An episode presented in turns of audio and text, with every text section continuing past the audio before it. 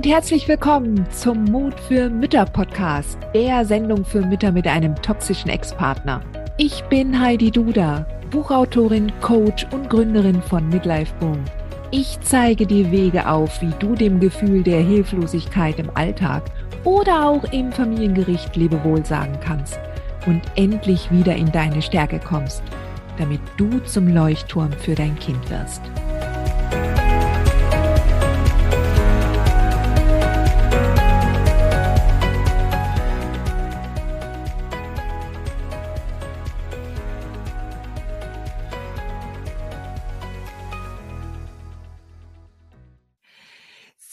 Herzlich willkommen zum Mut für Mütter Podcast. Ich freue mich, dass du wieder dabei bist. Und heute habe ich einen ganz besonderen Gast, Silke, die ausgewandert ist nach Spanien.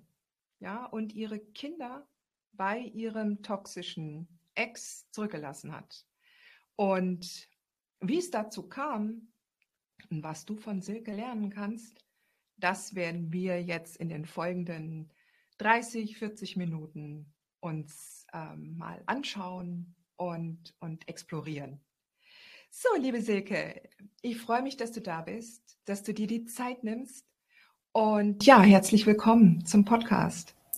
Ja, ich danke dir, Heidi. Das, ähm, dass ich mir die Zeit nehme, ist etwas, ich habe mich gefreut, ähm, dass du angefragt hast, weil ich natürlich, das ist für mich ein Riesenschritt gewesen und äh, ja, davon zu erzählen, ist ja auch irgendwie was Schönes. Also von daher vielen Dank, dass ich ja. hier sein kann auch, ja. Ja, ja ich habe ja auch mitbekommen, dass du, als du im Club der mutigen Mütter dich vorgestellt hast und auch deine Situation erzählt hast, da habe ich gedacht, okay, das ist jetzt ein Bereich, ähm, der einfach auch sehr tabuisiert ist, ja, der auch mit sehr vielen Klischees behaftet ist. Und wir gucken jetzt erst einmal ähm, ja, was dich dazu, was dich dazu gebracht hat, wie deine Situation war, wie du dich entschieden hast. Und ähm, ja, vielleicht entdecken wir noch das ein oder andere, äh, was vielleicht noch an Fragen offen äh, geblieben ist. Ja, mit Sicherheit. Also ich freue mich jedenfalls. Ich freue mich jedenfalls sehr äh, auf dieses spannende Gespräch, liebe Selke. Jetzt, ähm, bevor wir weitermachen, erzähl doch erst einmal, wie alt du bist, welche, wie viele Kinder du hast und in welchem Alter die Kinder sind. Ja, also ich bin 47 und habe zwei Söhne im Alter von 14 und 18. Wann hast du dich von, also fangen wir mal vorne an. Wann hast du festgestellt in deiner Beziehung mit deinem toxischen Ex, dass er toxisch war oder dass er, dass er, dass das irgendwie nicht funktioniert hat? Wie kam es zu der, zu der Trennung? Oder Scheidung? Ja. Wie kam es dazu? Also, ähm, na klar, wie immer ist das natürlich eine lange Geschichte. Ich versuche das mal ein bisschen runterzubrechen. Ich habe ähm, ihn beim Studentenjob kennengelernt und so war ich in einer Beziehung, er in einer Beziehung und so. Haben uns dann nach Jahren wieder getroffen, sind dann recht schnell zusammengekommen. Und eigentlich habe ich das von Anfang an gespürt. Eigentlich habe ich gemerkt, irgendwas ist nicht in Ordnung. Mhm. Das Problem ist nur, dass er mit einer schlafwandlerischen Sicherheit meine Musterschalter an- und ausknipsen konnte, so wie er das wollte. Und es war noch nicht mhm. mal mehr dieses äh, Love-Bombing am Anfang von wegen, hey, du bist die Tollste. Im Gegenteil, er hat mir eigentlich immer erklärt, dass ich überhaupt nicht sein Typ bin, dass er mich eigentlich eher unattraktiv findet und dass seine große Liebe Frauke gerade eben erst aus seinem Leben verschwunden ist und ähm, ja, aber dass ich ihm so gut tun würde und ich ihm ja so helfen würde, aus diesem Tief herauszukommen. Und das sind die Schalter. Die ja von klein an mhm. war ich für meine Familie mhm. immer die, die äh, gute Laune hat, die, die allen hilft. Das waren schwierige Zeiten damals und ich kam da irgendwie rein und hab, war immer für alle der Sonnenschein. Und äh, ja, mhm. da dementsprechend war ich natürlich, hey, ihm kann ich helfen und er wäre ein schwieriger Mann, das wüsste er mhm. und ich war, ja, das schaffe ich und ja, so. Und dann sind wir relativ schnell zusammengekommen ja. und ähm, dann bin ich auch ja, sehr schnell, ja, ein Dreivierteljahr später schwanger gewesen. Da haben wir noch gar nicht zusammen gewohnt und sind dann zusammengezogen mhm. und haben dann geheiratet. Ah, meine Eltern waren da nicht begeistert von, aber gut, damals war ich schon so in dem Flow drin, dass ich meine Eltern halt dann abgelehnt habe und mich von ihnen zurückgezogen habe und so.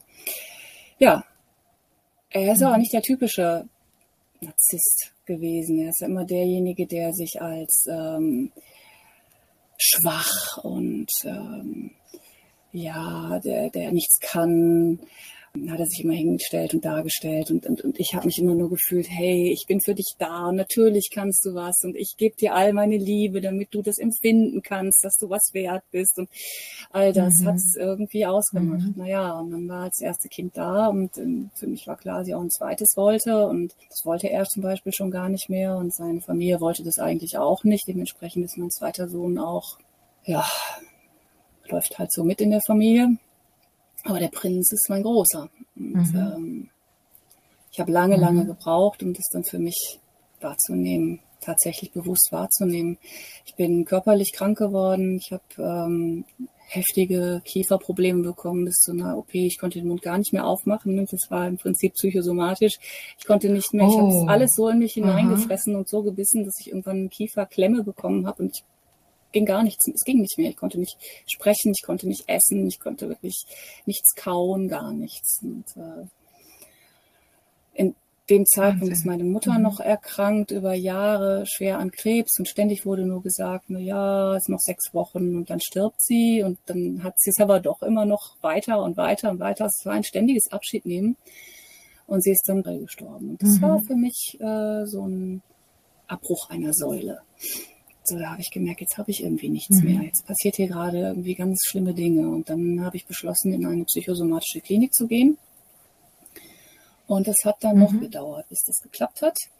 Und dann war ich ähm, in einer wirklich sehr, sehr guten Klinik. Bin da hingegangen und habe den Psychologen gesagt, also ich möchte nicht über meine Kindheit sprechen und über meine Ehe brauchen wir nicht reden, die ist in Ordnung, da ist alles in Ordnung. So, dann haben die schon geguckt und gesagt, ich möchte eigentlich nur Aha. meine Trauer verarbeiten, dass meine Mutter gestorben ist. Es hat drei Wochen gedauert. Dann habe ich einen Schlüsseltraum gehabt. Wirklich ähm, unfassbar. Mhm. Der war nur ganz kurz. Ich bin aufgeschreckt und habe gedacht, wow, okay, hier geht mal gerade richtig was äh, vor sich. Und äh, dann wurde es mir Schlag auf Schlag klar, das äh, geht hier alles nicht mehr. Ich kann diese Ehe nicht mehr aufrechthalten. Und ich glaube, drei Tage vor äh, Aufenthaltsschluss konnte ich das erste Mal aussprechen, dass ich meiner Psychologin gesagt habe, ich werde mich trennen. Nicht nur ich möchte das nicht, ich möchte mich trennen, nicht vielleicht oder hm, ich könnte, ich würde mir wünschen, mich zu trennen, sondern ich habe das erste Mal sagen können, ganz konkret, ich werde mich trennen. Und das war so, das war so mhm. eine Hausnummer, diesen Satz zu sagen. Das war irre. Und damit war es für mich klar. Mhm. Und das wird mhm. passieren. Hm? Mhm. Und dann habe ich das auch getan. Mhm. Das ist zum Glück eine Erfahrung, die ich gemacht habe in meinem Leben. Das, es braucht mal lange, bis die Dinge aus dem Unterbewusstsein an die Oberfläche kommen. Das gärt ewig, aber mhm. wenn es dann mal rausbricht, mhm. dann ist es so präsent. Und wenn ich dann mhm. losgehe, dann gehe ich auch. Und dann gibt es auch kein Zurück. Ja, du hast die Klarheit Richtig. gefunden. Ja, dadurch, dass du dich in dieser Zeit in der Klinik so ja. vollkommen auf dich konzentrieren konntest, genau. ohne Ablenkung. Und du dann auch geführt wurdest und hundertprozentig fanden da Gespräche statt, die tief in deinem Innern gewirkt haben. Und dann warst du auf einmal in einer sehr, sehr empfänglichen Position. Ja, du hast dann das wahrgenommen, was da an Traum auf einmal da war. Du warst empfänglich, ja. Und ähm, und diese innere Weisheit und sobald man die dann mal hat, dann wird auf einmal alles ruhig. Mhm. Dann werden, dann dann dann wird es ruhig, weil du diese diese innere Klarheit hast.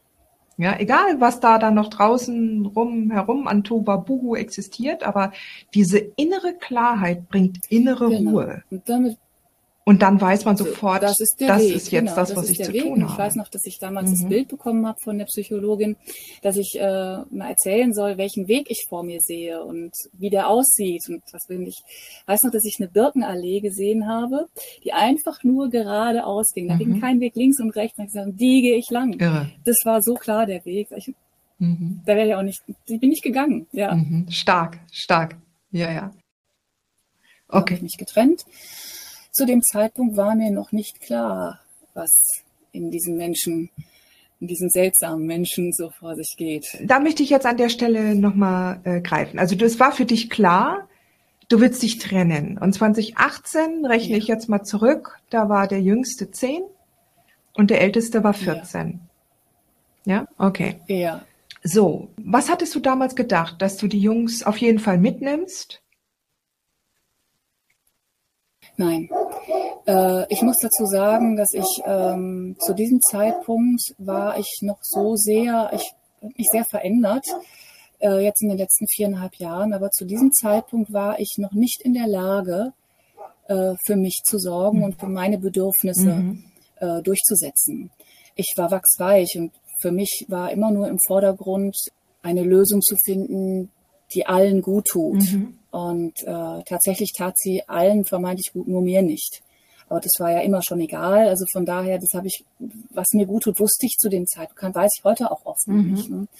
Wusste ich, ich wusste es einfach nicht. Ich konnte da, es war gar kein Gefühl dazu. Das war noch nicht mal mehr so, dass ich darüber nachgedacht habe, tut mir das gut oder nicht, sondern es zu dem Zeitpunkt war immer nur klar, wir müssen irgendwie eine einvernehmliche Lösung finden. Und alles, was er vorgeschlagen hat, habe ich irgendwie so erstmal mitgemacht. Und, Und was hatte er vorgeschlagen? Er, nee, stimmt nicht ganz, nicht ganz. Eine Sache, das war dann doch irgendwie ein Alarmsignal, das habe ich nicht gemacht. Er wollte eigentlich das Nestmodell, oh, okay. und dass wir uns eine, jeder eine separate Wohnung suchen um dann ins Haus, das ist das äh, Mietshaus, was wir von seinen Eltern gemietet haben, mhm. dass die Kinder im Haus leben, die von außen kommen. Da habe ich gedacht, nee, das funktioniert im Leben nicht, weil ich da schon natürlich wusste, dass ich es nicht recht machen kann. Da wusste ich, wenn ich dann komme oder wenn er kommt, wenn ich die Woche da war, dann... Ja, ja, also Nestmodell so, geht bei uns mit toxischen Ex-Partnern gar nicht. Das ja, funktioniert nicht. Das ist, da null. wird ja nur getriggert. ja. ja.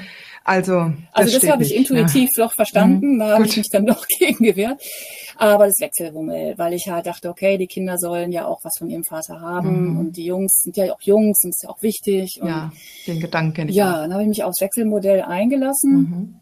und äh, muss gestehen, dass ich das im ersten Jahr auch ein ganzes Stück weit genossen habe, eine Woche lang mhm einfach auch für mich zu sein mhm. und nicht für die Kinder sorgen zu müssen. Gerade weil ich jetzt vorher die, die Jahre ähm, habe ich mich zerrissen. Ich, ähm, Im Job, äh, in meiner ähm, Ursprungsfamilie, wo meine Mutter so krank war, mhm. da bin ich teilweise in dem letzten halben Jahr nach der Arbeit, ich bin mittags aus der Arbeit nach Hause gekommen und bin dann 150 Kilometer zu meinen Eltern gefahren, um meine Mutter zu versorgen, weil mein Vater das nicht so richtig hingekriegt hat. Meine Schwester wohnt viel weiter weg. Mhm.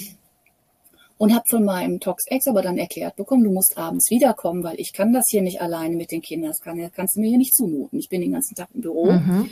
Und ähm, du bist Halbtagsjob. Äh, nee, da musst du schon abends kommen und die Kinder versorgen. Also bin ich dann abends wieder zurück, morgens wieder in meinen Job, mittags wieder zu meinen Ach, Eltern, 150 Ei. Kilometer. Ah, ja, das ging lange, bis ich dann im Job zusammengebrochen bin und dann hast du meinen Arzt nicht krankgeschrieben und gesagt, so jetzt mhm. ist mal Schluss hier. Also von daher war ich einfach, ich war durch und insofern war ich sehr froh, äh, diese Zeit für mich zu haben, irgendwo auch mal. Das, das ist einfach nur ja, also ich finde das sehr, sehr verständlich, gerade wenn man auch so jetzt mal so den Kontext sieht, dass du ja auch gerade relativ frisch aus der aus der Klinik kamst und und da jetzt ja. äh, gemerkt hast, da hast da ist noch jede Menge äh, Potenzial. Wie war das denn für die beiden Jungs? Wie wie haben die das denn aufgenommen? War das für die okay? Also jetzt mal davon abgesehen, dass für Kinder eine Trennung immer schwierig ist. Aber wie sind die denn mit dem ja. Wechselmodell damals zurechtgekommen? Schlecht. Okay. Ähm, der größere schlechter als der kleine. Interessant. Obwohl ich weiß es nicht. Ich weiß es tatsächlich nicht. Ich glaube, dass der Kleine einfach nicht so im Fokus stand. Ich sage immer, der Kleine, aber so klein mhm. ist er nicht mehr, er ist ja größer als ich mhm. inzwischen.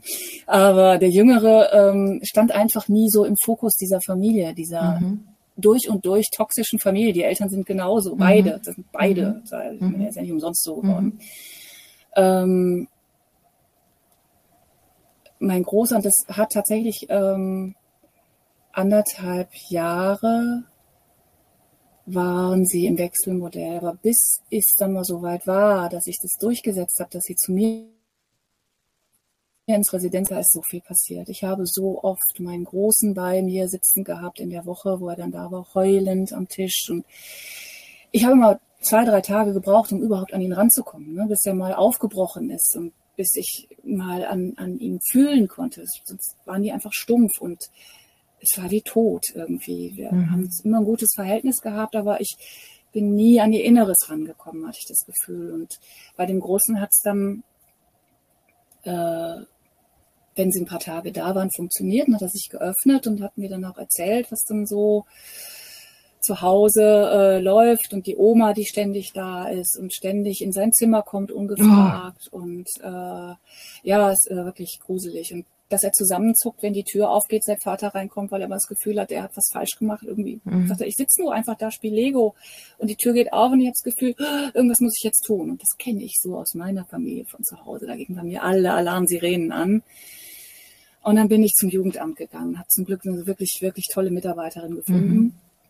die äh, schon langjährig äh, tätig war. Und die hat sich der beiden Jungs mal angenommen und hat versucht, mit denen Gespräche zu führen und sagte also äh, wirklich nette Kinder, aber ich habe noch nie Kinder erlebt, die so wenig an ihrem Gefühl dran sind, die so emotional, ja, sie hat es dann auch so gesagt, tot wirken. Mhm. Also so eine, eine Mauer gesagt, aufgebaut haben, dass da nichts rankommt. Ja, richtig. Sag mal, ähm, genau. aber eine, eine Sache noch. Also ähm, das Wechselmodell hattet ihr noch einvernehmlich eingerichtet, weil du auch gedacht hast, okay, das also es war nichts mit Gericht. Wir haben sogar noch versucht, eine Mediation zu machen. Mhm.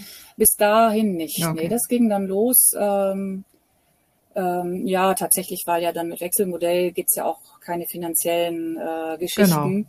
Und insofern war bis dato kein Gericht, mhm.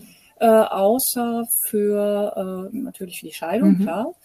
Und das ging dann aber los, als ich dann das Residenzmodell eingefordert habe. Mhm.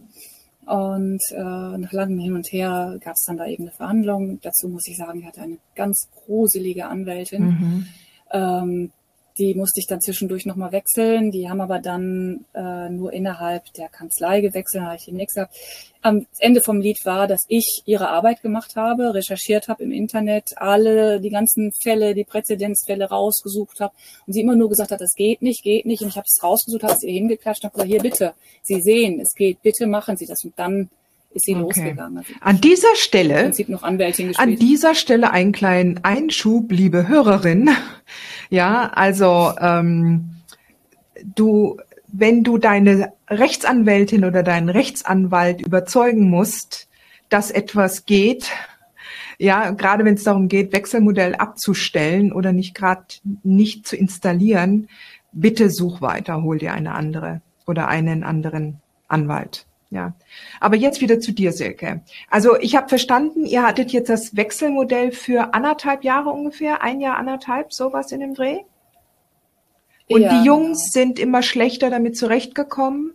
Ähm, und das du warst jetzt insbesondere der Ältere. Der Ältere und jetzt ja. war es so, ähm, dass haben dir die Kids den Auftrag gegeben, sozusagen, dass sie das nicht mehr Nein. wollten?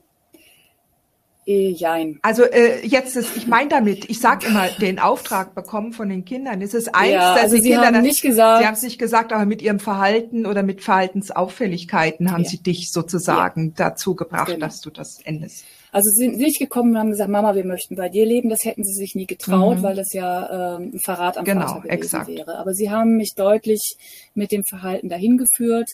Und dann habe ich viele, viele Gespräche geführt und es war dann auch immer klar, dass sie sich sehr viel wohler fühlen und entspannter fühlen, wenn sie bei mir sind. Mhm.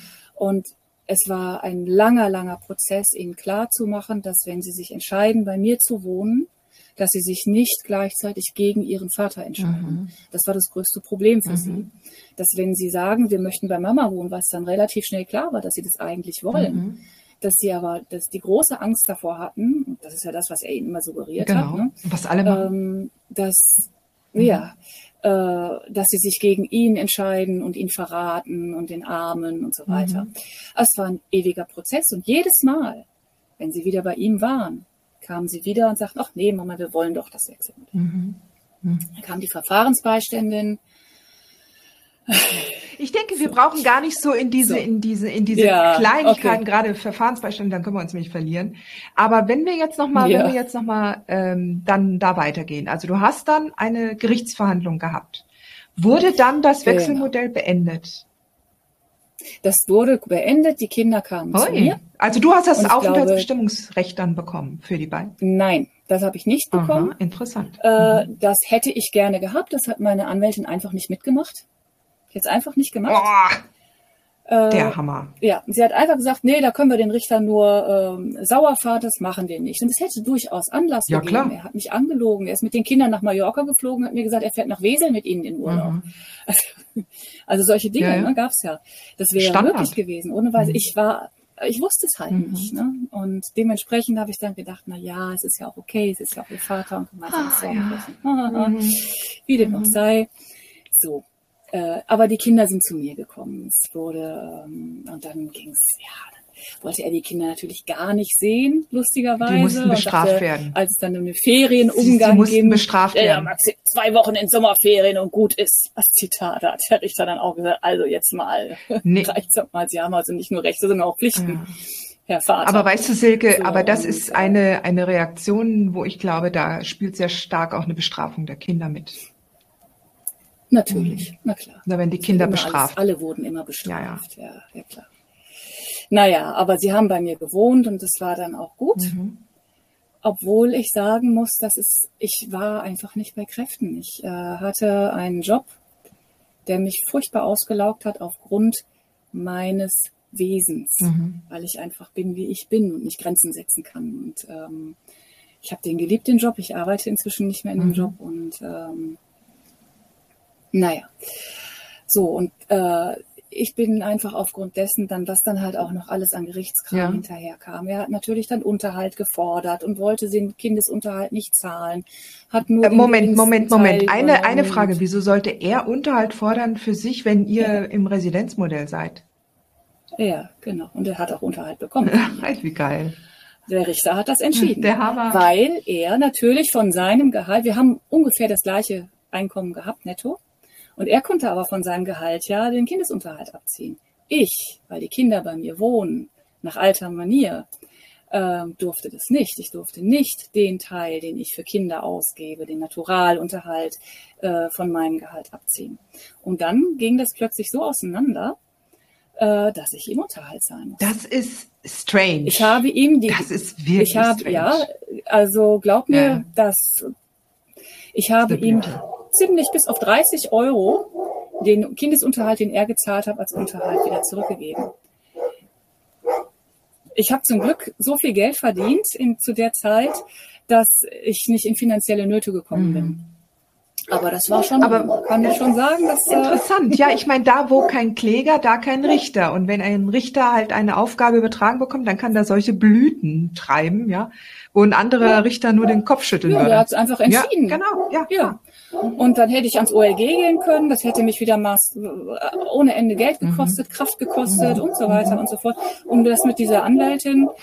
Boah, ja, ja. Ich habe es dann gelassen. Ich habe dann gedacht, so irgendwann muss ich mal Grenzen genau. setzen. Ich bin der hat mich natürlich überladen, ständig mit Beleidigungen, Beschimpfungen und was ich alles Schlimmes tue. Und naja, wir mhm. kennen das ja alle. Mhm. Es ist ja wirklich, also die Klone laufen ja wirklich überall Absolut, rum. Das ja. ich jetzt gerade in den letzten Wochen so erlebt, was die anderen Frauen so schreiben. Ja, es ist ja, ja. immer dasselbe. Es ist immer dasselbe und es ist auch so ein. Muster.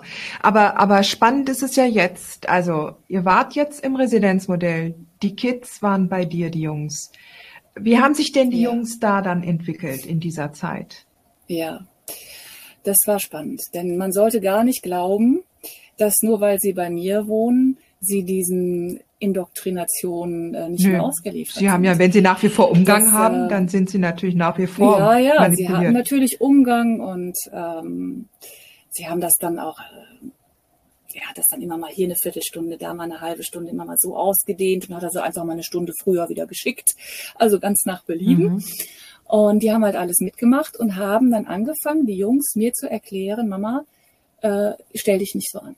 Was soll das denn? Da kommen wir halt eine halbe Stunde früher oder später. Ist doch egal, du hast doch eh nichts vor. Ist doch egal, wir haben Schlüssel, wir können kommen, wir sind doch groß genug. Es wurde so alles, was meine Bedürfnisse waren, wurde auch von meinen Kindern plötzlich ähm, nicht mehr ernst genommen und, und auch als, als, als lapidar und, und, und, und nicht wichtig. Hirnrissig mhm. dargestellt. Ja, nicht nur nicht wichtig, sondern so, so mimosenhaft mhm. und, und was stellst du dich denn so an? Das ist doch irgendwie jetzt, ja. Und ich habe es dann auch irgendwann gedacht, habe gedacht, ja, stimmt eigentlich, ist doch egal, ob die eine halbe Stunde eher oder später mhm. kommt, es ist doch Wurst. Mhm. Ähm, das hat sehr, sehr an mir gezogen. Mhm. Ne? Und dann äh, ja, wie gesagt, dann er hat sich alles, er hat nie Ruhe gegeben. Dann immer diese, die, dann ging es in der Scheidung wieder weiter. Und dann hat er sich wieder was Neues einfallen lassen.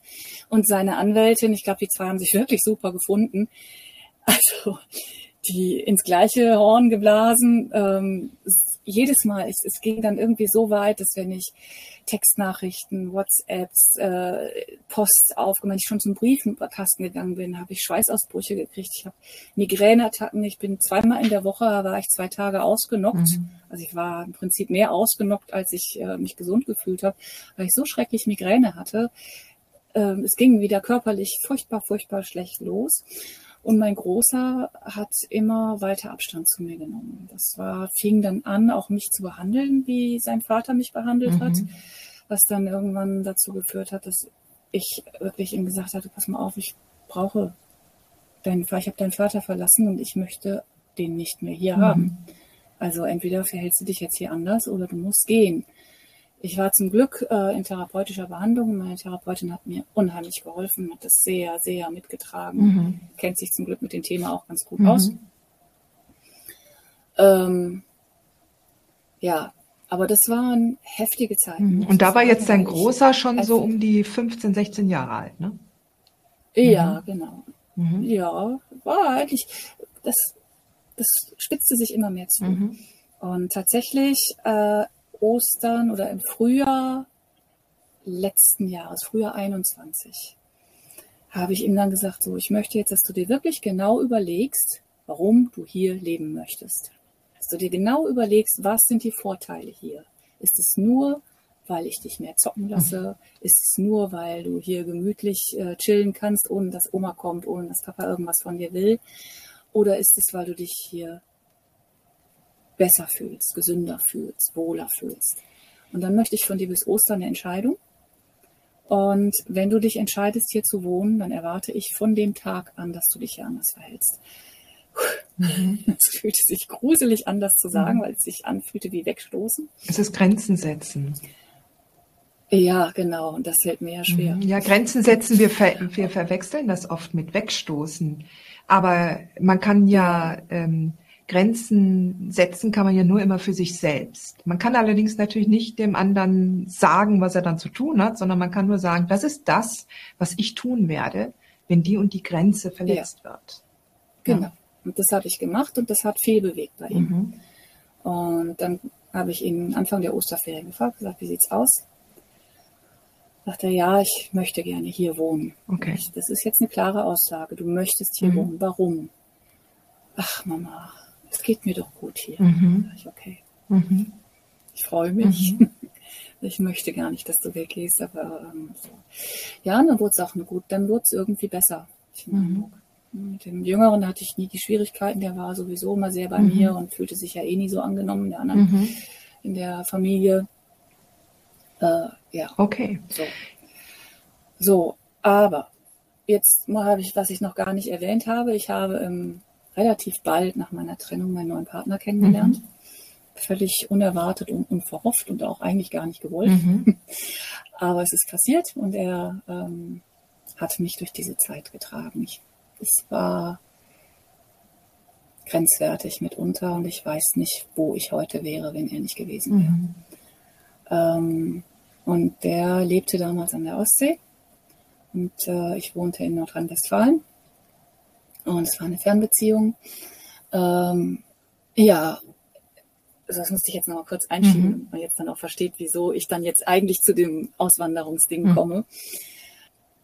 Ja, ich, es ging mir halt körperlich immer schlechter und ich habe dann, bin dann in den Krankenstand gegangen, habe nicht mehr gearbeitet. Es war klar, so geht's nicht mehr weiter. Und irgendwann war dann für mich auch klar, ich kann nicht mehr in diesem Ort leben, weil wir haben in so einem kleinen Ort gemeinsam mhm. gelebt. Seine Eltern haben mhm. da gelebt, er hat da mhm. gelebt. Und für mich war das wirklich teilweise, ich bin auf die Straße gegangen, habe erstmal gescannt, welche mhm. Autos vorbeifahren. Mhm. Ähm, klar, die Kinder haben ihren Sport gehabt und innerhalb diesem, die Familie war immer sehr präsent, auch was den Sport angeht. Die waren immer da. Ich habe Zeitlang habe ich sie gar nicht mehr begleitet zum Sport und dann auch gedacht, das gibt's doch gar nicht, dass ich mich so rausdrängen lasse. Das will ich alles gar mhm. nicht. Und habe aber jedes Mal, wenn ich äh, da hingegangen bin und mit zugeguckt habe, war ich krank mhm. danach mhm. und so gestresst. Und mhm. das, das, es war dann irgendwann klar, ich kann nicht mehr in diesem Ort wohnen mhm. bleiben. Es geht mhm. nicht. Geht einfach nicht. Da habe ich mit meinen Kindern besprochen, sie haben es auch verstanden. Mhm. Und ähm, es war dann auch klar, dass ich, äh, wenn ich wegziehe, dass ich nicht irgendwo äh, äh, ähm, ein bisschen wegziehe, weil dann war es klar, dass ich dann mit meinem Partner zusammenziehen mhm. würde. Und für ihn war klar, dass er nicht äh, ins Inland zieht, er wollte an mir mhm. bleiben. Und ähm, äh, ja, jetzt bin ich gerade mal so in diesen Emotionen drin. Mhm. Ich merke das gerade, ich verliere den Faden. Ähm, und seid ihr dann, seid ihr dann äh, an die Ostsee gezogen oder so? War das? Nee, nee, nee. Wir haben das dann trotzdem irgendwie noch weiter, weil ich halt einfach auch nicht rauskam. Ja. Ich kam nicht weg, weil ich wusste, meine Kinder haben gesagt, ja klar, wir können das verstehen, aber wir bleiben hier. Ja, ja. Wir haben unseren, wir haben unsere Freunde, mhm. wir, wir haben unsere Schule hier, wir haben alles hier. Wir können nicht mitgehen. Ach so, jetzt weiß ich es wieder. Ja, und in der Zeit bin ich dann auch dienstunfähig geworden, habe natürlich dem, dementsprechend viel, viel, viel weniger Geld mhm. gehabt was für mich okay ist. Ich hänge da nicht dran, ich kann mit wenig klarkommen. Aber damit war dann auch klar, dass ich in NRW auch da eine, eine Wohnung finde, die ich bezahlen kann. Mhm. Also es war klar, dass ich irgendwie weg mhm. muss. So, und dann habe ich natürlich mit dem Gedanken gespielt, ach, an die Ostsee zu ziehen. Mhm. Klar, warum ja. nicht? Und das wären acht Stunden Fahrt gewesen, immer für Ungarn. Mhm. Und dann kam so sukzessive natürlich, dann kam Corona, was uns alle furchtbar äh, aus verschiedensten Gründen eben mitgenommen mhm. hat. Auch da gab es heftige Differenzen natürlich zwischen der Einstellung des Vaters und zwischen meiner Einstellung. Mhm. Und ähm, das war heftig. Und mein, mein Großer, der das dann voll und ganz auf der sich auch so, es fühlte sich so an wie auf die Seite des Vaters schlagen. Es war so alles so, man hat so gegen mich gearbeitet mhm. und ich wollte das gar nicht. Und ja, dann fing halt äh, da habe ich dann einfach plötzlich auch gemerkt, dass so mein Umfeld ähm, anders dachte als ich und dass die Toleranz aber auch nicht da war. Und ich habe die Menschen so neu kennengelernt. Ich dachte, boah, wie viele Menschen sind hier eigentlich gerade unterwegs, die so, ja, unschön für mich sich verhalten, mhm. so und so wenig äh, einfach leben lassen.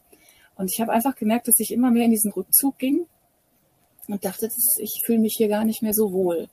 Und ähm, dann kam die Ukraine-Krise dazu, jetzt Anfang des Jahres, so dass dann mein Partner und ich gesagt haben, du ganz ehrlich, wenn wir an die Ostsee gehen und, und du die langen Fahrten hast, dann kann man vielleicht auch ganz weggehen, äh, möglicherweise. Und dann haben wir halt überlegt, wo passt's denn? Und es war dann schnell klar, dass es Spanien sein würde, wenn. Und da habe ich gedacht, ganz ehrlich, wenn ich fliege, bin ich schneller wieder am Ort, als wenn ich von der Ostsee mit dem Auto fahre. Kann ich nämlich nicht fliegen. Und äh, das war halt nur dieser Gedanke, ein anderes Land und Fliegen fühlt sich natürlich sehr viel weiter an als Autofahren. Ja. Und das war eine ganz große Geschichte und ich habe es halt erstmal sacken lassen. Mhm. In der Zeit ist dann jetzt auch noch mein Vater gestorben, Anfang des Jahres. Mhm. Und ähm, ja, es war dann plötzlich das Gefühl, hatte, ich habe auch keine Verpflichtungen mehr hier. Ich war aus dem Job raus, ich, meine Eltern beide tot. Ähm, aber ja. die Kinder haben ja doch Was zu dem Zeitpunkt noch im ja, Residenzmodell mit dir gewohnt, ne? Die haben zu dem Zeitpunkt noch im Residenzmodell äh, bei mir gelebt. Allerdings stand auch schon wieder ein zweiter Klinikaufenthalt an. Und den konnte ich nicht machen, weil der Kindsvater sich einfach geweigert hat, die Kinder zu nehmen mhm. in der Zeit. Und äh, erklärt hat, dass ich hier sowieso wie ein Schmarotzer im Sozialsystem lebe, in meiner Dienstunfähigkeit. Und äh, das hat er den Kindern natürlich auch versucht zu vermitteln. Ähm, er, die wäre sowieso besser, wenn sie bei ihm leben würden und so weiter und so fort. Aber er wollte und, die Kinder nicht nehmen, ja. als du in die Klinik hättest gehen sollen. Aber, aber sie sollten bei ihm leben, weil es da besser ist. Also das ja. ist schon, das ist narzisstische ja. äh, äh, Argumentation. in Reinform. Das ist der Hammer. Und jetzt ist es natürlich, dass ich es ihm zugeschoben habe, obwohl er ja gesagt hat, er möchte. Also ja. Aber jetzt, also folgendes. Ähm, Jetzt erzähl doch mal. Also du hattest schon, ihr hattet dann schon den Plan, wenn, dann können wir eigentlich gleich nach Spanien. Ähm, was hätte denn da jetzt dagegen gesprochen, die beiden Jungs mitzunehmen? Und zum Beispiel ein. Weil sie nicht wollten. Sie wollten nicht. Nein. Und sie sind nicht mehr so klein, dass ich es entscheiden mhm. kann Sie sind äh, 14 und jetzt 18 mhm. und da hätte mir kein Gericht der Welt mhm. zugesprochen, dass ich sie Klar. mitnehmen kann, weil es bestand ja, offiziell besteht ja keine Veranlassung. Der Vater versorgt sie, sie kriegen Essen, Trinken, Schlafen können sie da. Er schlägt sie nicht, es gibt, äh, setzt sie nicht unter Drogen, es ist die Oma hilft, ja, ja. es ist alles wunderbar. Nee, nee, es hätte jetzt äh, sein können. Also der Punkt, dass die Kinder jetzt, äh, also du hast sie gefragt, ob sie mitkommen würden. Natürlich, mhm. wir haben viele, viele, viele Gespräche geführt und hätten sie gesagt, Mama, wir wollen bei dir bleiben, wäre ich nicht nach Spanien gegangen, dann wäre ich in Deutschland geblieben. Mhm. Dann hätte ich gesagt, gut, dann bleiben wir in Deutschland und wir ziehen gemeinsam woanders mhm. hin. Das war klar. Ich wäre nicht nach Spanien, ich hätte sie nicht aus ihrem normalen Land oder aus allem raus, aus ihrem Heimatland rausgerissen.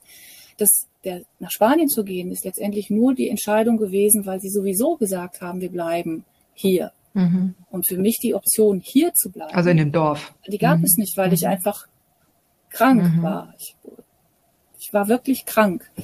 Und äh, es ging nicht. Ich muss mir das immer wieder selber, ich merke das richtig, wie ich in diesen Rechtfertigungsmodus auch jetzt wieder mhm. komme, zu sagen, es ging nicht. Und ich immer das Gefühl habe, jeder guckt mir ins mhm. Gesicht und sagt, das darfst du gar nicht, du hast deine Kinder allein gelassen und so krank kannst du gar nicht gewesen sein, dass du deine Kinder allein lässt. Nee, mir ähm. ist es wichtig, dass, äh, dass ähm, wichtig zu betonen, dass du mit den Kindern gesprochen hast. Ja, und die Kinder haben dir deutlich signalisiert, sie wollen nicht weg. Mal davon abgesehen, jetzt mal unabhängig davon, wenn man umzieht, Kinder wollen keine Veränderungen. Kinder wollen halt, dass alles so bleibt. Ja, aber jetzt angenommen, also sie wären schon bei dir geblieben, hättest du jetzt gesagt, ähm, du wärst jetzt zum Beispiel im Nachbardorf oder in der Nachbarkleinstadt. Ja, wo sie halt auch alles mhm. mit Bus und Bahn hätten erreichen mhm. können, dann wären sie bei mir mhm. geblieben, natürlich. Mhm. Ja. Wie geht es denn jetzt deinen beiden Söhnen, wo du jetzt mehr oder weniger frisch, seit wann lebst du jetzt in Spanien? Äh, ja, wir sind vor Ende Oktober sind wir losgefahren. Die, nee, Quatsch, Quatsch, Ende September sind wir losgefahren. Mhm. Äh, die Kinder leben aber schon seit April bei ihrem Vater. Mhm. Also, also schon vorher. Wie kam es dazu? Ja, das weiß ich gar nicht mehr. Das ist schon wieder so verschwommen alles. Wie war das denn? Ja, äh, weil es war ja ein Jahr vorher im ja. äh, Ostern, wo der Große noch gesagt hat, er möchte äh, bei dir bleiben, der ja, Kleine sowieso. Genau. Und, aber in dem in diesem Jahr ist mir einfach, ist es mir so schlecht ergangen, mhm. körperlich mhm. eben auch, dass es also immer klarer wurde, dass ich das nicht mehr schaffe. Mhm. Und dann, wie gesagt, kam dieser anstehende Klinikaufenthalt, mhm. das war im August, September letzten Jahres ähm, den ich dann nicht antreten konnte. Und über den Winter war es einfach mhm. schlimm. Und ähm, ja, und die Entscheidung war dann relativ, dass ich also wegziehe aus dem Dorf, war klar. Mhm. Die stand unabhängig von Spanien. Und die stand schon im April. Mhm. Und dementsprechend war dann klar, dass sie ab April zu ihrem Vater gehen. Und dass sich das dann alles noch so hingezogen hat, waren einfach äh, die Umstände, dass halt alles vorbereitet sein muss und so weiter mhm. und so fort. Und ähm, ich natürlich auch ein bisschen gucken wollte, wie läuft's. Mhm. Ne? Mhm. Und ähm, für sie war es total, das ist war spannend. Die haben total locker reagiert. Ich weiß, ich kann das bis heute nicht sagen, ob sie es wirklich so locker sehen. Mhm. Ähm, und ich ihnen nur unterstelle, dass da vielleicht irgendwas mhm. ist oder ob sie halt sind, wie sie immer waren, dass sie das einfach verdrängen. Mhm. Also ähm, mit meinem Jüngeren kann ich da auch nicht drüber reden. Der ist sehr viel, der macht sehr, obwohl wir uns vom Wesen her näher mhm. sind, ist, macht er sehr viel mehr dicht als der Große. Mhm. Der Große ist natürlich auch älter, ist sehr reflektiert. Und er sagt ganz klar, du, ähm, hier läuft's mitunter echt gruselig, aber es ist okay für mich. Und beide haben verstanden, warum ich nicht mehr da sein kann. Beide haben das total nachvollziehen können. Die haben ja auch erlebt, wie es mit mir war. Und das war auch die Beziehung zwischen meinen Kindern und mir, die hat auch gelitten. Ich war nur noch mhm. traurig. Ich habe teilweise konnte ich nicht aufstehen, einkaufen. Ich konnte ja gar mhm. nichts mehr. Und es ist eine Schwere eingezogen ins mhm. Haus, ähm, die uns allen nicht mehr gut getan hat. Mhm. Also es, und interessanterweise, seitdem die Kinder dann im April bei ihrem Vater gelebt haben, habe ich zu meinem großen ganz anderen Kontakt. Ja er spricht mit mir. Er kommt von sich aus und äh, erzählt mir ganz viel und sucht mich um Rat und mhm. was ich überhaupt nicht mehr erlebt habe. Mhm. Man, man darf auch nicht vergessen, Ja, es ist auch ein Unterschied, ob wir mit 14-jährigen Kindern zu tun haben, die jetzt gerade erst auch ihre Identität quasi auch so finden müssen und die sich auch loslösen müssen, wo auch das, äh, weißt du, wo, wo Bindungen, auch wo, wo Grenzen ausgelotet werden müssen, aber wo sie sich auch frei machen müssen, ja, von, von, von ähm, all dem, was Bezugsperson ist. Ja, es ist ja, und jetzt dein Ältester ist halt nun mal jetzt in einem Alter, wenn er jetzt bald 18 wird, ja, dass dann auch dieses, ja schon oder 18. schon 18, weißt du, dass das schon jetzt, ähm, dass er schon wieder eine andere Reifestufe hat und da auch genau. entsprechend jetzt wieder auf dich zugehen kann. Ähm, und dein 14-Jähriger, der musste erst noch durch, der musste erst noch hinfinden. Ja. ja, das denke ich auch. Ich denke das und trotzdem, es ist, es begleitet mich tagtäglich das Gefühl, der Schuld, des schlechten Gewissens. Auch ich merke das auch jetzt in diesen äh, sechs oder fünf, sechs Wochen, in denen wir unterwegs sind. Es ist schön hier, mhm. es gefällt mir gut. Und trotzdem muss ich mich aktiv daran erinnern, dass ich das auch genießen darf. Mhm. Und dass ich nicht denke, das darfst du jetzt gar nicht schön finden, weil es ist egoistisch, was du mhm. machst. Mhm. Ähm, ja. ja es tut unendlich weh, die Kinder da gelassen zu haben. Es ist wirklich. Ähm, Sag mal, angenommen, dein ältester Sohn, ja, geht er noch zur Schule? Nee, der hat jetzt dieses Jahr. Okay, gut. Also, angenommen, dein ältester Sohn kommt jetzt zu dir und sagt, ich möchte bei dir in Spanien leben. Jetzt ist die Schule rum. Würdest du dann Ja oder Nein sagen?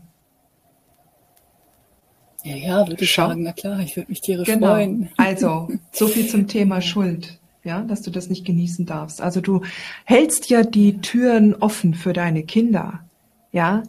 Wissen die das auch, Silke? Das wissen, wissen die das, ja. ja?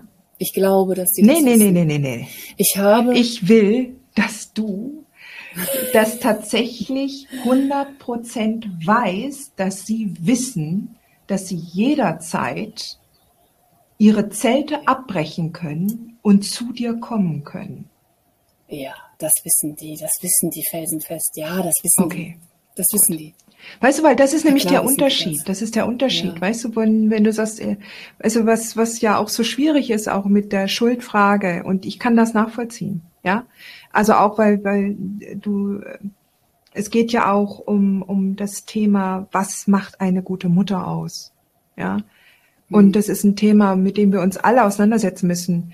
Und die Frage ist, du hast halt jetzt einen ganz krassen Schritt, du bist gleich in ein anderes Land gezogen oder ausgewandert, ja, hast die Brücken hinter dir äh, abgebrochen, in dem Sinne halt mit Deutschland, ja. Aber ähm, ja äh, andere, die halt dann sagen, ich will mir meine Zeit nehmen, dass ich einmal in der Woche äh, zum Friseur gehen kann und dann auch mein Kind mal fremd betreuen lassen kann. Ähm, weißt du, das ist auch ein Teil, gehört auch dazu. Darf ich mir Zeit nehmen? Darf ich in meine, in meine, äh, in die Ruhe kommen, in die Balance? Darf ich mir Zeit für mich nehmen? Darf ich ähm, meinen Bedürfnissen folgen. Und, ähm, ja. und deshalb ist es wichtig, dass wenn du genau auch deinen Jungs dann auch gesagt hast, wenn die Schule rum ist und wenn ihr, wenn ihr mitkommen wollt, hier ist es total schön, ich würde mich so freuen. Ähm, ja, das habe ich Ihnen mhm. gesagt und das wissen Sie. Und tatsächlich hat mein Großer schon überlegt, naja, so ein Auslandssemester wäre ja auch nicht verkehrt. Ähm, dann habe ich schon gesagt, ja, guck mal, da in da in der Erge weiß ich, dass es auch ähm, ähm, Universitäten, internationale Universitäten ja, gibt. Das ginge schon. Ja. Also er will auch Englisch studieren. So er will auch studieren. Mhm. Ja, ja, er hat sich beworben für ein Studium und ähm, ist gerade dabei, die Aufnahmeprüfung vorzubereiten. Okay. Mhm. Und ähm, ja, ich habe ihn tatsächlich sehr unterstützt, das auch außerhalb seines Ortes zu machen, damit er wegkommt. Mhm. Und äh, er hat es sehr vor. Ich hoffe mhm. es. Ich wünsche mhm. ihm, dass es klappt. Wie ist das mit dem Jüngeren? Der Jüngere, der ja jetzt so, also 14, ich habe ja selber einen 14-Jährigen, zu dem Zeitpunkt, wo wir jetzt hier den Podcast aufnehmen, ähm, ist mein Sohn 14. Ähm, Da wird ja viel umgewälzt, auch im Kopf und, mhm. und viel ja. ausgeprobt. Was glaubst du, wo dein Jüngster im Moment aktuell steht, mental und psychisch? Tja, unterschiedlich. Ähm, ich glaube, tja, ich kann es bei ihm tatsächlich nicht gut sagen. Ähm, er hat sich sehr, sehr dem Sport äh, verschrieben, mhm. powert sich aus und ich glaube, dass er sich ablenkt mhm. mit dem Sport und die Möglichkeit sich verschafft, auch rauszukommen. Mhm. Er hat einen sehr, sehr festen Freundeskreis. Ähm, vom, von der Grundschule, von der ersten Klasse an stehen die zusammen. Und das ist für ihn so immens wichtig. Ich glaube, dass ihm das wichtiger inzwischen ist, als die Familie, seine Freunde ja, zu haben. Ist in dem Alter ja auch. Mhm. Die, ja, es war tatsächlich fast schon immer mhm. so. Ähm, insofern, glaube ich, hat er halt, ja. Mhm. Ähm, in dem halben Jahr jetzt, bevor ich gegangen bin, habe ich festgestellt, dass er wenig Interesse an mir hatte. Er ist tatsächlich nur einmal in der Woche für zwei, drei Stunden gekommen und war dann schnell wieder beim Sport und Schutz bei Übernachtungsparty und so der weiter. Der hat ja gewusst, dass du gehst. Der hat sich da geschützt. Äh, der hat sich da geschützt. Der kann wahrscheinlich ja, da. Aber wenn er da war, war er nah. So. Mhm. Um, ja, ich komme an seine Gefühle nicht so ran, aber er erzählt von sich. Mhm.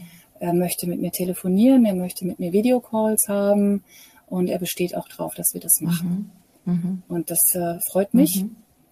Und von daher, ich glaube, der wird es schaffen, mhm. da durchzukommen. Mhm. Ähm, für ihn ist es ja klar, der, ähm, dass ich jetzt erstmal nicht da bin für ihn, aber äh, ich glaube, er wird es schaffen. Weil er für mich auch ganz klar sagt, Mama, es ändert nichts, egal wo du bist. Mhm, schön. Mhm. Es ändert, zwischen uns ändert sich das nicht. Mhm. Und haben beide eigentlich gesagt. Beide haben gesagt, es ist völlig egal, was zwischen euch passiert.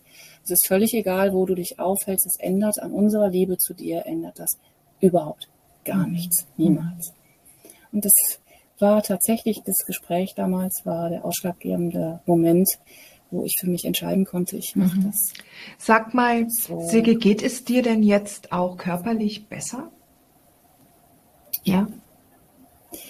Ja, also die äh, Migräneattacken, die mich ja wirklich äh, völlig im Griff hatten, sind viel, viel weniger mhm. geworden. Ich denke mal, dass ich heute Nachmittag eine bekomme. Mhm. Zu viel. ja, wird so sein. Ähm, aber insgesamt habe ich sie vielleicht jetzt alle zwei Wochen mhm. mal. Dann mhm. packt sie mich auch zwei, drei Tage. Aber es ist weniger geworden. Ich merke, dass ich ähm, mein ganzer äh, Magen-Darm-Trakt, alles, was so mhm, immer auf Stress sehr reagiert, ist sehr, genau, so nervösen Magen ist alles mhm. besser. Sehr gut. Ich habe keine Schmerzen mehr im Kiefer. Ich merke, dass die gesamte Muskulatur sehr viel lockerer ist. Ähm, es geht mir besser. Sehr gut, definitiv. Sehr gut. Dann war das eine richtige Entscheidung. Hm? Ja, das weiß ich mhm. auch. Ich weiß, dass die. Entscheidung richtig war. Ich kann sie mir halt nicht dauerhaft erlauben. Was kannst du dir nicht dauerhaft erlauben? Es zu empfinden, dass es richtig war, auch wenn ich es vom Kopf her weiß, mein Herz weiß es Ja, die Sache ist die, die, ob du nicht auch, ähm, also wenn man denkt, noch schöner wäre es, wenn die Jungs da wären.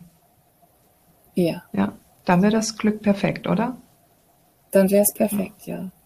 Ich habe mit Ihnen jetzt gerade gesprochen, jetzt haben wir über Weihnachten geredet und Sie waren beide, also wir kommen Weihnachten, aber das ist klar. Wir kommen mindestens eine Woche, sonst lohnt sich das nicht. Eigentlich lieber zwei. Mhm. Und äh, Sie, da sage ich, ja, weiß der Papa das schon? Ja, ich glaube noch nicht, aber das Gute ist ja, dass äh, auch was meine Entscheidung angeht, geht ja auch seine Entscheidung an. Er kann nicht mehr dagegen entscheiden. Wenn sie sagen, wir gehen zu neun ja. zwei Wochen, dann gehen sie genau. zu neun, da kann nichts genau. Ja. Es ist halt der Punkt, ob sie das schaffen, aufrechtzuerhalten, diesen Wunsch. Mhm. Aber das ist halt auch ihre Aufgabe zu reifen, ja, und zu wachsen Richtig. und die da Grenzen zu setzen. Das, das, müssen sie lernen, ja. das, selbst wenn ich vor Ort wäre, würde ich da nichts dran genau. ändern können. Auch da hättest du genau und die gleichen Diskussionen. Wo sind die Kinder in genau. den Ferien? Ja. So, und ich habe es mir jetzt ganz bewusst zur Aufgabe gemacht, bewusst das äh, zu sehen, dass ich dieses Gefühl habe, ich darf das alles nicht und ihnen ganz bewusst jeden Tag Videos von mir, von der Umgebung zu schicken, zu erzählen, wie es hier ist, wie schön mhm, das alles schön. ist, und wie es hier riecht, was für Tiere hier sind und äh, Fotos zu schicken und sie einfach jeden Tag an mir teilhaben mhm. zu lassen, auch wenn ich mit ihnen manchmal vier, fünf Tage gar nichts höre mhm. von ihnen. Die reagieren dann einfach gar nicht drauf. Aber das ist für mich sowas, wo ich denke, ja, und damit möchte ich Ihnen einfach vermitteln, Sie sind bei mir im Kopf, Sie sind in meinen Gedanken, Sie sind immer präsent und ich möchte eigentlich, möchte ich es mit Ihnen teilen. Mhm. Sie haben gesagt, Sie kommen Weihnachten und mein Großer meinte nur, und dann gehe ich wandern mit dir und dann gehen wir schön in die Berge und gucken uns das an und der Kleine sagte, ja, dann gehen wir in die Sierra Nevada und rodeln da. Ich wollte so gern mal wieder rodeln. und dann lachen wir uns kaputt darüber, dass man nach Spanien Zum fährt, Rodeln. um zu rodeln. Ja, ja, klar. Genau. Mhm. Und dann gesagt, okay, und neben dem Surfbrett steht dann das Snowboard in der Garage. Wie cool ist das denn? Oh, so, das ist so mein, mein Ziel, ihnen das so schmackhaft zu machen und als so schön, äh, dass sie dieses Bedürfnis haben, zu mir zu kommen. Und, und, und das miterleben wollen und teilhaben zu wollen. Sag mal, Silke, machst du Journaling? Machst du das? Okay, dann wäre das ehrlich gesagt Ich mein, das ja, ja. aber das wäre, das wäre noch meine Idee, was ich dir mitgeben möchte. Weil jetzt gerade, wenn es darum geht, dass du immer noch so hin und her, weißt du, mit dem, Hm. mit dem ich darf das haben vom Kopf her und auf dem anderen, auf der anderen Seite dieses Fühlen der, der Schuld immer noch und dieses rechtfertigen müssen, ja, für deine Entscheidung für dein Glück und du merkst, dass es dir körperlich besser geht, ja, du, du kommst ja auch in deine Kraft und in deine Stärke. Und angenommen, angenommen, du würdest jetzt zum Beispiel anfangen, nur zu schreiben, zum Beispiel so eine Art Briefe an deine Kinder. Also nicht nur, dass du, dass du die Bilder und die Eindrücke, die du schickst, ja, und die Nachrichten, das ist eins, ja. Aber deine Gedanken, die du aufschreibst, und deine Kinder müssen diese Briefe ja nicht sehen, ja. Du schreibst sie für dich. Und du schreibst dir die Gedanken dahin und was du deinen Kindern wünschst, Tag für Tag. Also das, was dir, was dir durch den Kopf geht, wenn sie sowieso die ganzen Tag über in deinem Kopf sind, ja. Und du hältst das fest und deine Gedanken dazu. Weißt du, dann fließt sehr viel, weil wir sind nun mal von der Seele über die Hand miteinander verbunden. Ja? Du kannst so viel mehr in die Klarheit kommen und auch ins gute Gefühl, wenn du dir erlaubst, die Gedanken aufzuschreiben.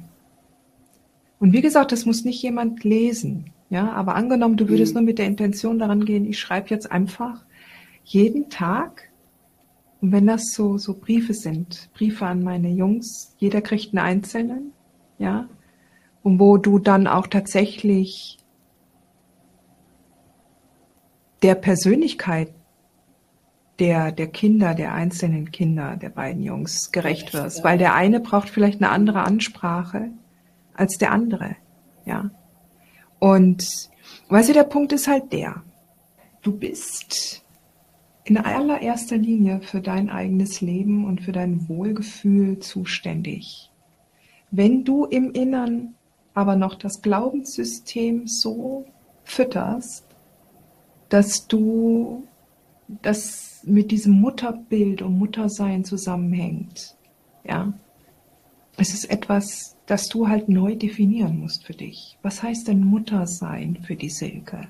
Ja. Und dieses Mhm. Mutterbild, was du definierst, was sich richtig anfühlt, was getragen ist mit Liebe und Fürsorge, ja, mit zuhören können, mit einfühlen können, das sind alles mütterliche Fähigkeiten, ja, die jetzt über Distanz geführt werden können, aber trotzdem gelebt werden können.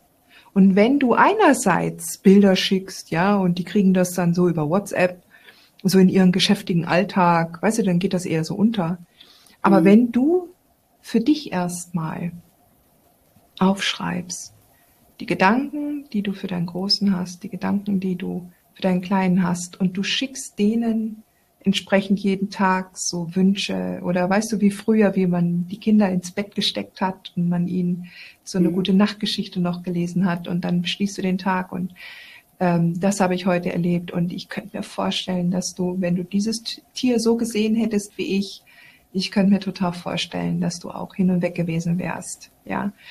Und wenn du das, wenn du dich davon leiten lässt, wie sehr du dieses Kind liebst und das in diese Zeilen einfließen lässt, weißt du, dann heilst du von, von dem, was da noch, was da noch knabbert, ja, was da noch nicht, was da noch offen ist. Und wenn du später dich entscheidest, dass deine Jungs diese Briefe sehen, weil wenn die dann zu dir kommen und dann entsprechende Fragen stellen und dann diese Gespräche stattfinden, dann hast du was, was du ihnen an die Hand geben kannst.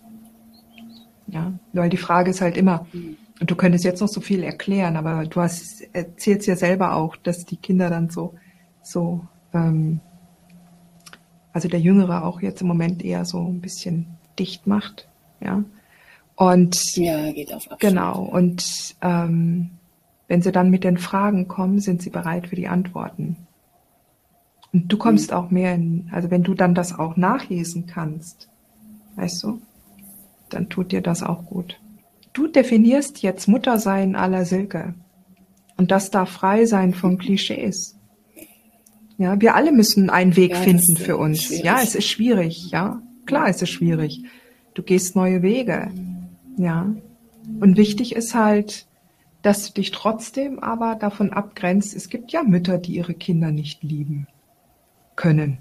Es gibt ja Mütter, die ihre Kinder auch tatsächlich verlassen und sich nie wieder melden.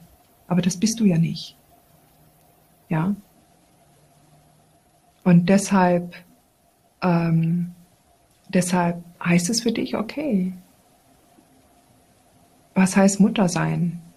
für mich, wie liebe ich es, Mutter zu sein? Was ist das für, wie kann ich das gestalten? Wie kann ich meine Liebe zeigen, auch über die Entfernung? Wie kann ich dem Gewicht geben? Wie kann ich dem Rechnung tragen? Wie kann ich, wie kann ich was ganz komplett Neues kreieren und damit auch tatsächlich anderen Müttern Mut machen, die total gefrustet sind, weil sie sich in einer Art Gefängnis fühlen, weil oft ist ja dieses Muttersein wie eine Art Gefängnis, weil so viel Erwartung von außen an uns herangetragen werden, wie ja, wir sein sollen. Es ist eigentlich ja immer die Erwartung von Eben. außen. Es ist immer von außen geprägt, was wir tun müssen, wie wir uns drehen, wie wir uns wenden, was, mhm. was man denkt, was wir denken, was andere von uns denken könnten, genau. wenn wir uns so und so und so verhalten. Mhm. Ja, klar deswegen ist ja dieses Schuldgefühl da, dass ich denke, das äh, macht keine gute Mutter. Ja, aber weißt du, und deshalb, wir sind aber jetzt, ist es jetzt erstmal der Anfang. Ja, du lebst ja jetzt erst einen knappen Monat in Spanien. Ja. ja. Also, es wird sich noch, es werden sich noch so viele Türen auftun. Ja, es gehen noch so viele Türen auf, so viele Optionen. Und ähm, ich finde das total spannend und ich finde auch, dass so die eine oder andere Mama, die jetzt diesen Podcast gehört hat, auch für sich ins Nachdenken kommt und sagt, okay, wie will ich denn Mama sein? Und aufopfern zu Lasten der eigenen Gesundheit kann nicht die Antwort sein. Niemand braucht Märtyrerinnen. Nein, Keiner braucht Märtyrerinnen, weil habe ich selber genau dürfen. Es funktioniert eben. nicht. Da ist man einfach gar nicht mehr da. Genau. Das ist genau. Also eine gute Balance finden, aber in allererster Linie sind wir nicht nur Mütter, sondern wir sind auch Frauen und wir haben ein eigenes Leben und wir müssen selber schauen, was macht uns glücklich und wenn wir in einer Umgebung sind, die nur toxisch ist, die uns nicht zum, zum, nicht atmen lässt, ja, dann gehen wir neue Wege. Und für dich sieht das halt jetzt so aus, dass du in Spanien lebst, ja. Und, ähm, Und deine Jungs sind nach wie vor herzlich eingeladen, bei dir zu leben. Es gäbe Möglichkeiten. Der Größte könnte bei dir Zeit, ja. studieren und hätte ein ganz neues Leben. Und der Jüngere. Ja, es gibt deutsche Schulen hier. Auch das? Der Jüngere könnte auch kommen. Genau. Also ich habe es ja alles schon eruiert. Ach, schon da. Hast du schon alles ja, eruiert? Ja. Also gut. Natürlich. So, und dann wart mal, dann wart doch mal ab. Was wäre denn so dein, dein größter Wunsch? Weil wir jetzt ja auch schon Richtung Ende 2022 gehen. Was ist denn jetzt dein größter Wunsch für das kommende Jahr? Was wäre so deine Traumvorstellung, was passieren sollte? Ohne Logik. Ja. Ohne Logik. Was wäre ja, deine Traumvorstellung? Das, meine Traumvorstellung wäre, dass ich hier äh, ein Häuschen finde, in dem ich mich wohlfühle. Mhm.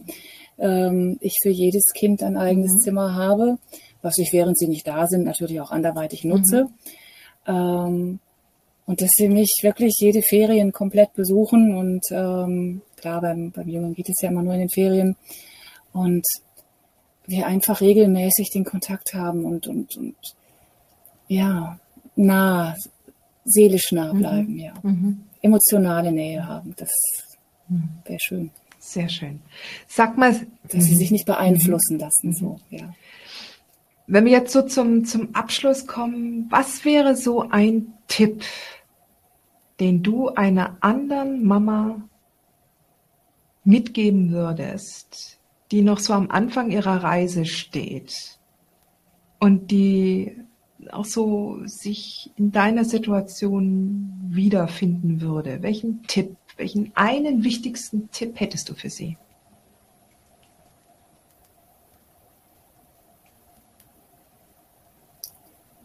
Es gibt nur eins, was wichtig ist. Wirklich in sich hineinhorchen und bei sich zu bleiben. Mhm. Völlig egal völlig egal, was irgendwer sagt. Einfach immer nur gucken, wie fühlt es sich an. Fühlt es sich gut an, dann mache ich das. Fühlt es sich schlecht an, dann ist es nicht richtig, dann mache ich das auch mhm. nicht. Richtig. Genau. Das ist nur das, was mhm. zählt. Das ist wahr. Ja, das ist ein sehr, sehr guter Satz zum Abschluss, liebe Silke. Vielen lieben Dank für dieses unglaublich schöne und wertvolle Gespräch. Ja, wir sehen uns ja sowieso dann noch auch noch hin und wieder im, im Club, ja. Und ähm, ja, ich wünsche dir auf jeden Fall alles Gute, Gesundheit und ganz viele wunderbare Erlebnisse in Spanien, in der Natur und auch, dass deine Träume und Wünsche fürs nächste Jahr natürlich in Erfüllung gehen. Ja, und ich wünsche dir dann eine total schöne Zeit auch mit deinen Jungs. Ja, vielen, vielen Dank. Ich danke dir auch für dieses Gespräch. Das äh, war intensiv auch für mich. Hat dir diese Folge gefallen? Dann freue ich mich, wenn du diesen Kanal abonnierst, damit du auch keine neue Folge mehr verpasst. Und solltest du noch nicht den Mutmach Freitag abonniert haben, dann lade ich dich herzlich ein, das hier auch nachzuholen. Du findest in den Show Notes unten den Link dazu. Der Mutmach-Freitag ist etwas ganz Besonderes. Jeden Freitag bekommst du dann in deine E-Mail-Inbox eine Information, wenn ich jetzt zum Beispiel einen neuen Blogartikel geschrieben habe. Oder du erfährst weitere hilfreiche Tipps und Werkzeuge, die das Wochenende für dich einläuten. Ich freue mich, wenn du mitmachst und wünsche dir noch einen wunderschönen Tag.